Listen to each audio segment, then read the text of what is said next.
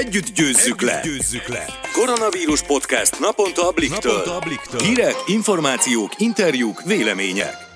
Sziasztok! Ez itt a Blik Irodó podcastje április 29-én szerdán. Én Szabadfi Mónika vagyok. Én pedig Balázs Barnabás. Lássuk, milyen témákkal foglalkozik ma a vírusiradó. Beszélünk arról, hogy bár ma dönt csak a kormány a korlátozások sorsáról, de kiszivárgott egy lehetséges forgatókönyv az enyhítésekről. És az is kiderül, lesz-e területi eltérés az intézkedések között.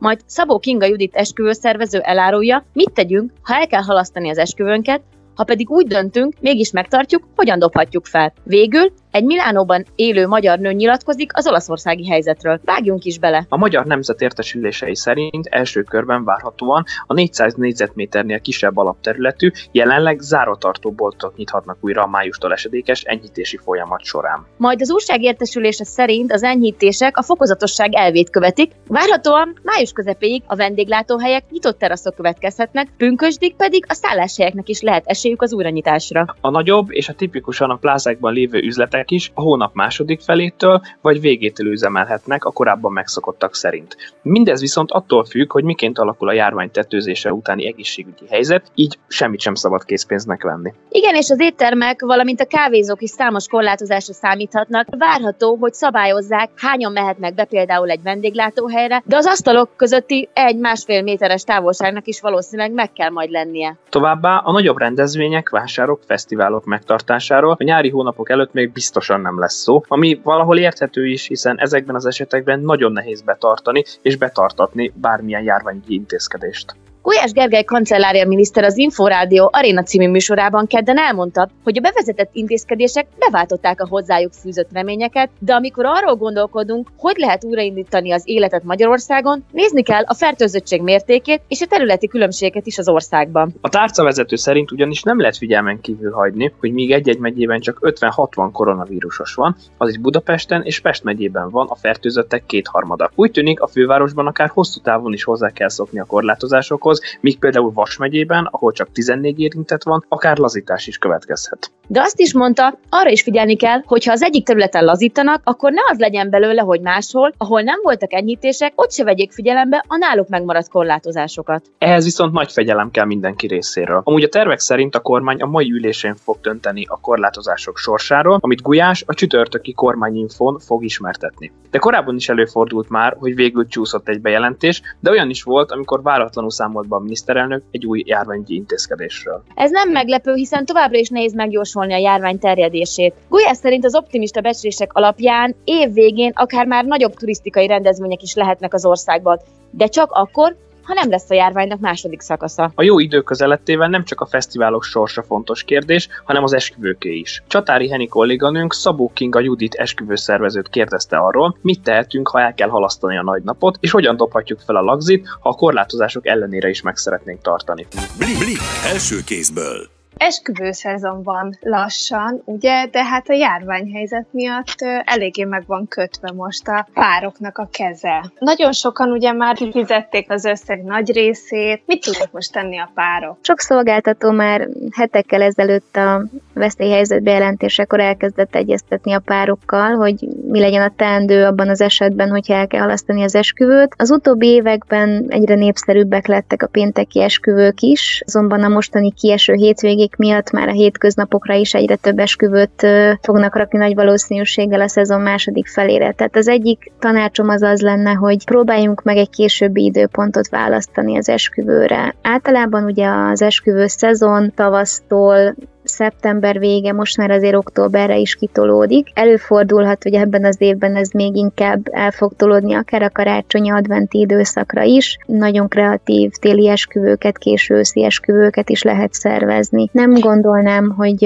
a szolgáltatókkal pár be tudna olyan kompromisszumos megoldást találni, ahol az esetlegesen előre befizetett összeget későbbi időpont alkalmával ne tudnák felhasználni, hiszen ez ebben a jelenleg kialakult helyzetben mindenki számára fontos az, hogy egy külső hatás miatt, de később meg lehessen tartani ezeket az eseményeket is. Ugye mondtad, hogy nagyon gyakoriak a pénteki vagy a hétvégi esküvők. Mondjuk, aki most nem tud pénteken megesküdni, vagy szombaton, és úgy döntenek, hogy hát akkor elnapolják nyár végére, szeptemberre, de egy hétköznap napon fognak házasodni, esetleg egy keddi vagy egy szerdai esküvő például olcsóbb lehet? Normál esetben, tehát nem a mostani járványhelyzetre való tekintettel azt mondanám, hogy igen, tehát az elmúlt évek tapasztalatai alapján már a pénteki esküvők is némiképp kedvezményesebbnek bizonyultak. Most elképzelhető, hogy módosulni fog ez annyiban, hogy miután nincs szabad hétvége, hiszen limitált a hétvégéknek a száma. A hétköznapon viszont sokkal több van, és párok igyekeznek még ebben az évben bepótolni a esetleg nyári esküvőjüket. Természetesen a szolgáltatókkal, helyszínekkel történő egyeztetés sem múlik. Szerintem nem kell ragaszkodni a konvenciókhoz. Tehát ebben a helyzetben rugalmasabban tudja a pár is kommunikálni a vendégek felé, hogy ha adott esetben egy hétköznapi esküvőről van szó, akkor bizony két nap szabadsággal számolnia kell a vendégeknek is. Most is lehet házasodni, el lehet menni anyakönyvvezetőhöz, viszont ugye meg van határozva, hogyha ez beltéren történik, akkor hány ember vehet részt, ugye akkor a két tanú lehet még jelen, hogyha pedig kinti helyszínt választanak, akkor a megfelelő óvintézkedéseket betartva akár egy picit nagyobb vendégsereg is jelen lehet, de nyilván nem egy több száz fős lagzit kell elképzelni. Annak, aki kislány vagy kisgyermek kora óta nagyon nagy esküvőről álmodozott, viszont mindenképp szeretne most házasodni, annak érdemes lemondania erről az álmáról, és kevés vendéget meghívnia, vagy inkább várjon ki. Mit tanácsolnál? Mindenki köteles más emberekkel szociális érintkezést, a lehető legkisebb kisebb mértékűre korlátozni, vagyis másoktól, akivel nem egy háztartásban él, másfél méteres távolságot tartani. A lakóhelyet tartózkodási helyet ugye rendeletben meghatározottak alapján csak ö, alapos indokkal lehet elhagyni, a házasságkötés szűk családi körben alapos indoknak számít. Magát az, hogy a szűk családi kör mit jelent, arra nem tér ki a kormányrendelet. Itt is szerintem figyelembe kell venni azt, hogy amennyiben a közeli hozzátartozók között mondjuk többen vannak 65 65 év fölöttiek, tehát a veszélyeztetett korosztály. Nem biztos, hogy jelen körülmények között jó lenne, hogyha ők is részt vennének ezen a ceremónián, hiszen minden egyes alkalommal, amikor ők az otthonukból kilépnek, kiteszik magukat annak a veszélynek, hogy, hogy fertőzést megfertőződnek. Jelen esetben célszerű lehet akár mondjuk két tanúval, akik mondjuk nincsenek a veszélyeztetett korosztályban megtartani ezt az esküvőt, illetve magát csak a szertartást. Tehát a lakodalmat megint csak nem lehet nagyon nagy létszámban megtartani, szabad téren sem érdemes egy pikniket rendezni, hisz otthon szűk családi körben rendezett esetleges ebéd vagy vacsora sem feltétlenül javaslott jelenleg, hiszen pont emiatt a fertőzés veszély miatt. Aki mindenféleképpen meg szeretné tartani most az esküvőt, adott esetben administratív okokból, mert mondjuk kisbabát vár a menyasszony, és szeretnék még a baba érkezése előtt egybekelni, vagy esetleg bármilyen hitelfelvétel, vagy egyéb kapcsán szükségük van arra, hogy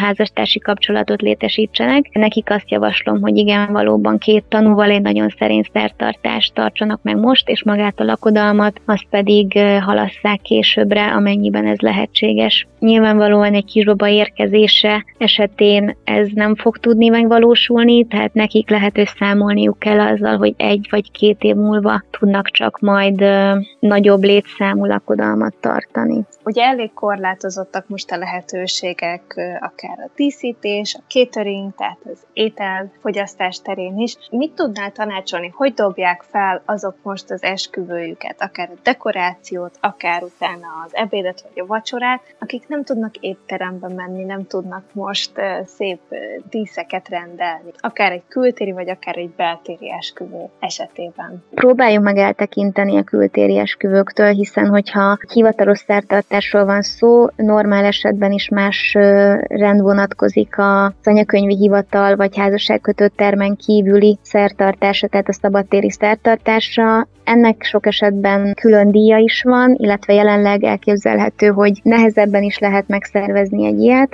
Amennyiben házasságkötő teremben kerül megrendezésre egy szertartás. Azt javasolnám, hogy azért mindenképpen adjuk meg a hangulatot egy esküvői csokorral, a vőlegének esetleg egy kitűzővel, illetve egy asztaldísz lehet még az anyakönyv elé helyezni. Ha esetleg egy ismerős rokon vagy egy bevállalósabb fotós mégis elmegy az esküvőre, aki képet fog készíteni, akkor ez nagyon jól tud mutatni, illetve utána ezeket könnyedén haza is lehet vinni. Hogyha a pár úgy dönt, hogy kettesben ünnepli meg ezt a, ezt a nagy kisnapot, akkor a kis asztaldísz otthon is ki tudják rakni, és mondjuk adott esetben egy étteremből rendelt menüsorral kettesben pesgős kocintással megünnepelni. A esküvő után ugye mi más következhet, mint egy csodás nászút. Nagy eséllyel most ez is elmarad. Mégis mit tanácsolnál a friss házasoknak, hogy azért mondjuk ha megvan az esküvőjük pénteken, akkor hétfőn bemenjenek dolgozni, ha már nászútra nem tudnak menni, vagy azért mondjuk pihenjenek otthon, töltsenek kettesben egy kis időt. Ez egy összetettebb kérdés.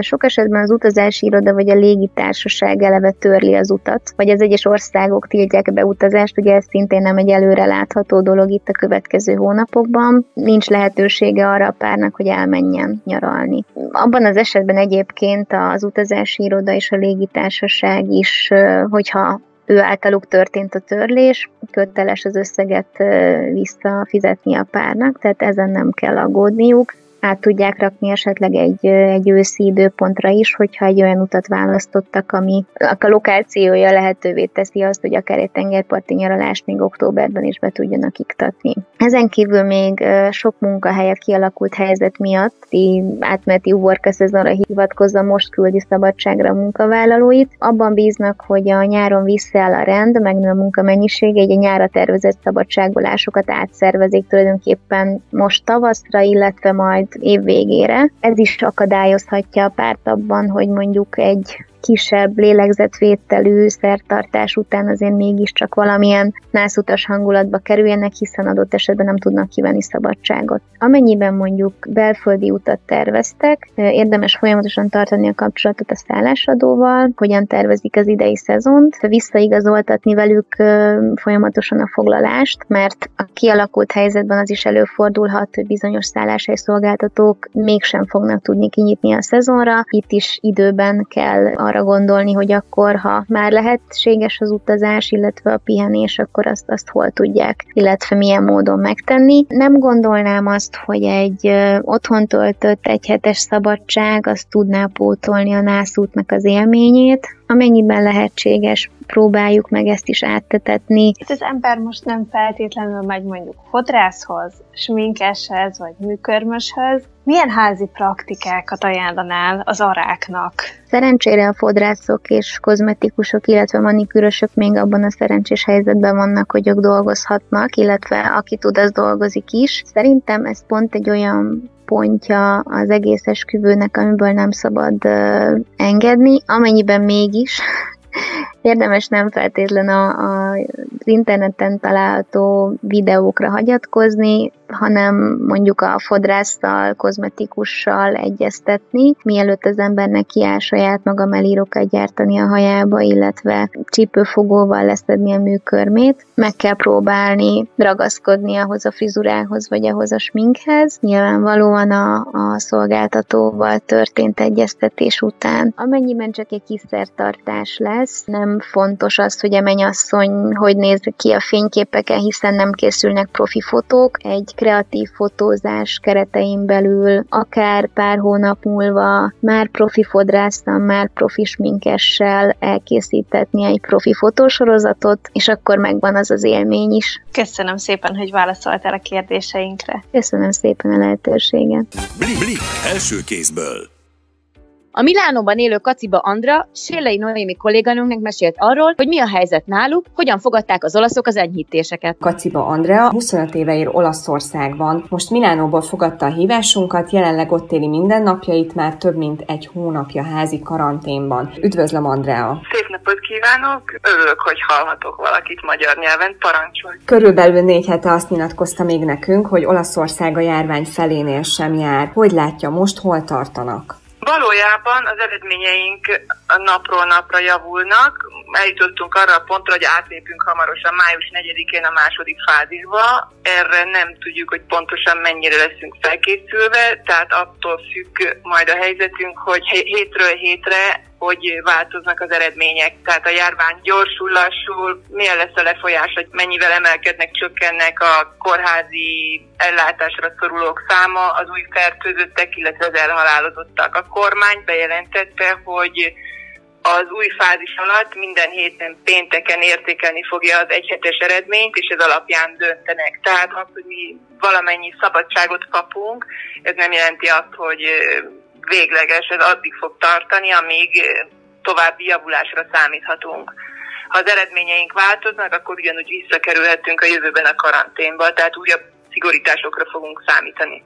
Ugye már pontos forgatókönyv is megjelent arról, hogy május 4-től hogyan indítanák újra az életet Olaszországban. Indokolt esetben lehet továbbra is elhagyni ugyan a lakókörzeteket, de meg lehet már látogatni a családtagokat, kinyitnak majd a ruhaboltok, éttermek, múzeumok, könyvtárak. Természetesen hétről hétre jönnek ezek a, az enyhítések. Hogyan fogadták ezeket a híreket a helyiek? Én azt hiszem, hogy miután bejelentették a változásokat, illetve az úgynevezett könnyítéseket a szabályokban. Én azt hiszem, hogy a lakosság valójában többre számított. Mondjuk úgy, hogy mindenki tudta, hogy aki továbbra is teheti, ugyanúgy home office-ban otthon marad dolgozni, egyes munkahelyek meg fognak nyitni, ők tudnak dolgozni menni, megnyitnak a boltok, illetve a könyvtárak, múzeumok természetesen nem rögtön negyedikén, hanem majd 18-ától.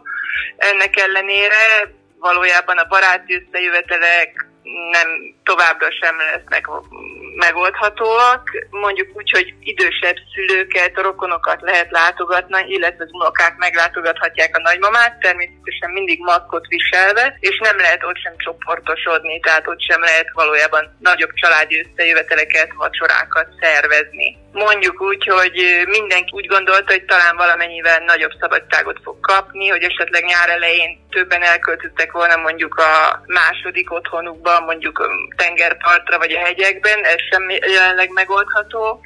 A régiót akkor hagyhatjuk el, hogyha munka miatt egészségügyi problémából kell elutaznunk, vagy esetleg valami családtagot szeretnénk meglátogatni nyomosokból, vagy valaki haza szeretne térni a családjához, ami esetleg egy másik régióban van. Tehát a gyakorlatban akkor mondhatjuk azt, hogy szinte alig érzik meg ezeket az enyhítéseket, mert mi mondjuk innen Magyarországról szerintem bátran mondhatom ezt a nagy többség nevében is, hogy önök helyett is fellélegeztünk, hogy na végre akkor, akkor a korábbi európai gócpontba most talán fellélegezhetnek, de akkor ezek szerint a gyakorlatban még nem teljesen látják a fényt az alagút végén.